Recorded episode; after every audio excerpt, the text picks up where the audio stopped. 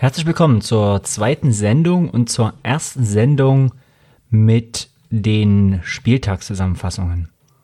Loslegen wollen wir mit dem ersten Spieltag der dritten Liga und zwar mit Spielen, die im Zeitraum vom 19. Juli bis 22. Juli stattfanden. Das Auftaktspiel, das Freitagabendspiel, war TSV 1860 München gegen SC Preußen Münster. Insgesamt 15.000 Zuschauer waren da, darunter 340 Gäste. Das äh, Auftaktspiel wurde mit einer passenden Choreo auf der Stehhalle eingeleitet und zwar unter dem Motto: Der Chef der Liga eröffnet die Saison.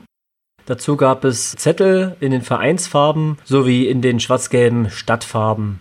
Ja, noch kurz ein paar Worte zu dem Motto Chef der Liga. Also die Worte wurden nicht das erste Mal benutzt, sondern zuvor schon im äh, Wildparkstadion und zwar beim Spiel Karlsruhe gegen 1860 äh, im November 2018. Und zwar hatten die 60er äh, eine Choreo im Gepäck. Das Motto da wurde von den Karlsruhern quasi geleakt und dementsprechend mit einem Spruchband bedacht. Und zwar stand darauf geschrieben, äh, Chef der Liga ist nur der KSC.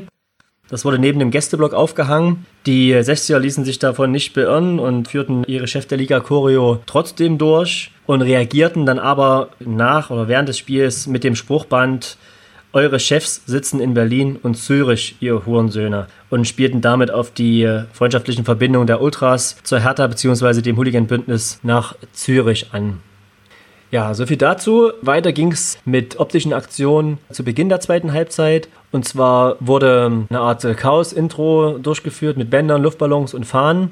Und dazu wurde die große Fahne Mein Verein für alle Zeit, die äh, immer ganz oben hängt, fortgeführt. Und zwar vorne am Zaun im gleichen Stil mit Wird 1860 sein. Dieser Wortlaut ist entnommen aus dem sogenannten 60er Marsch, einer alten offiziellen Hymne. Weiter geht's mit dem Spiel MSV Duisburg gegen die SG Sonnenhof Groß Asbach. Die Duisburger sind bekanntlich von der zweiten in die dritte Liga abgestiegen Dementsprechend gab es eine Choreo mit einem Spruchband, auf dem stand, egal in welcher Liga, wir werden bei dir sein, immer wieder vorwärts Spielverein. Dazu Fähnchen. Das Motto stammte aus äh, der letzten Saison und war bewusst so gewählt, dass es unabhängig vom Ausgang der Saison, damals, wie gesagt, kämpften die Zebras lange gegen den Abstieg, übergreifend verwendet werden kann. Es war damit als Treuebekenntnis und Motivation für die letzten Spiele und eben jetzt in der neuen Saison gedacht. Die Zeile stammt dabei übrigens aus einem Fangesang, der lautet wie folgt: Wir sind immer wieder für dich da, schwören dir Treue jedes Jahr, egal in welcher Liga. Wir werden bei dir sein, immer wieder vorwärts Spielverein. Ja, zur Vollständigkeit noch. Insgesamt wollten 12.831 Zuschauer das Spiel sehen und im Gästeblock befanden sich 47 Gäste. Eine weitere Partie, auf die sicher viele Augen gerichtet waren, war die äh, des FC Hansa Rostock gegen Vitoria Köln. 15.587 Zuschauer wollten den Saisonauftakt in Rostock sehen. Darunter waren 60 Gäste. Die Südtribüne startete zu Beginn mit einer mehrteiligen Choreo.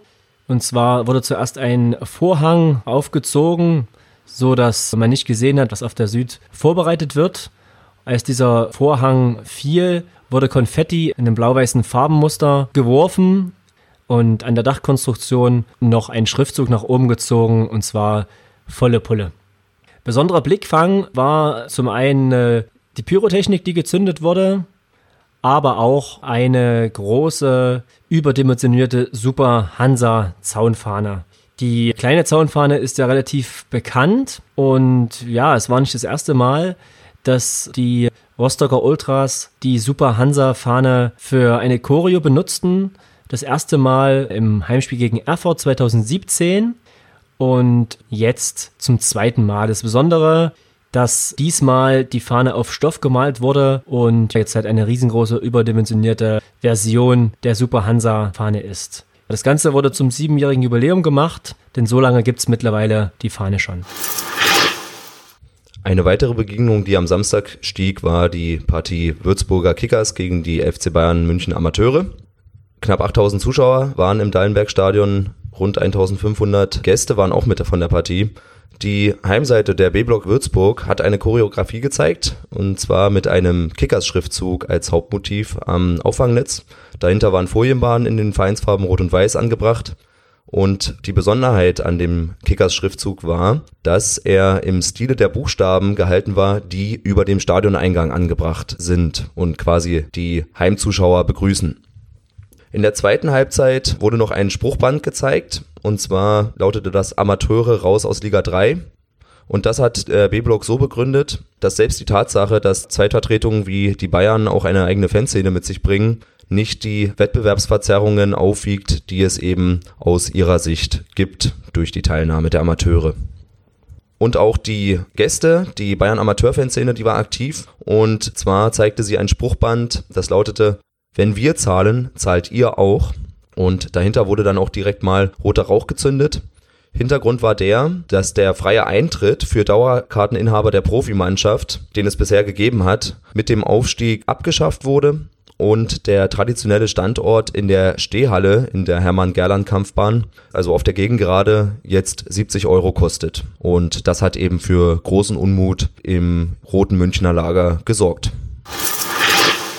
Die nächste Partie, auf die wir blicken möchten, ist die Partie Chemnitzer FC gegen Waldhof Mannheim. Ja, von der Ansetzung her auf jeden Fall spannend. Viele aus der älteren Generation dürften sich da in die 90er Jahre zurückversetzt fühlen, wo sicherlich die eine oder andere Fantreff-Ausgabe mit Berichten von diesem Spiel gespickt wurde. Beide Vereine ja mit doch sehr gewachsenen Hooligan-Strukturen. Aber wir blicken natürlich vor allem auf die Gegenwart. Und die ist erstmal geprägt von der Rückkehr des Waldhofs in den Profifußball, nachdem man 2016, 2017 und 2018 dreimal hintereinander in der Aufstiegsrelegation gescheitert war, was ja mal für bittere Tränen gesorgt hatte. Ja, vielleicht kann man auch ein bisschen so das Motto der Choreo verstehen, der Mannheimer. Das Motto der Choreo lautete nämlich Unbreakable, angezeigt mit einem großen Fronttanzbi. Darüber blau-schwarze Folienschals, natürlich in den Vereinsfarben. Auf Chemnitzer Seite gab es zwar keine Choreo, aber unter anderem ein Spruchband für den verstorbenen Meisterspieler Klaus Rüdrich. Vielleicht an der Stelle auch noch etwas zur, zur Allgemeinsituation des Waldhofs und auch seiner Fanszene. Da geht es nämlich langsam wieder aufwärts. Der Dachverband Pro Waldhof hat die Gruppe Ultras Mannheim wieder aufgenommen, nachdem die Ultras Mannheim nach dem Spielabbruch in der damaligen Aufstiegsrelegation ausgeschlossen wurden. Und auch die Otto-Siffling-Tribüne als ja, traditioneller Standort der aktiven Mannheimer Fanszene ist wieder freigegeben worden als offizieller Fanbereich. Die Auflagen, die der DFB gestellt hatte, die wurden erfüllt. Unter anderem ja, beinhaltete das einen befestigten Zaun zur Sektorentrennung, einen befestigten Stadionumlauf und auch ein neues Ballfangnetz vor der OST, vor der Otto-Siffling-Tribüne. Die Aufbruchstimmung beim Waldhof, die spiegelt sich auch in den Dauerkarten wieder, wurden nämlich bereits über 3200 verkauft, ist der siebbeste Wert in der ganzen dritten Liga. Und auch die Auswärtsfahrerzahl, die bezeugt das, sind nämlich über 1100 Mannheimer in den Osten gereist.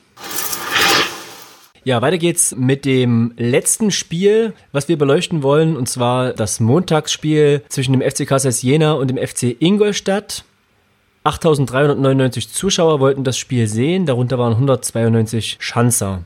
In der Südkurve gab es den zu erwarteten Protest gegen das Montagsspiel. So wurde der Support die ersten Minuten boykottiert und das Spiel dreimal durch geworfene Tennisbälle unterbrochen. Außerdem befand sich in den ersten Minuten ein großes Fronttransbi gegen Montagsspieler am Zaun. Interessant vielleicht auch, dass die Südkurve abermals verkleinert wurde. Und zwar hat das mit dem Neubau der provisorischen Flutlichtmasten zu tun. Und so musste der Stimmungshaufen vom Platz aus gesehen noch weiter nach rechts rücken, also zu den Gästen hin.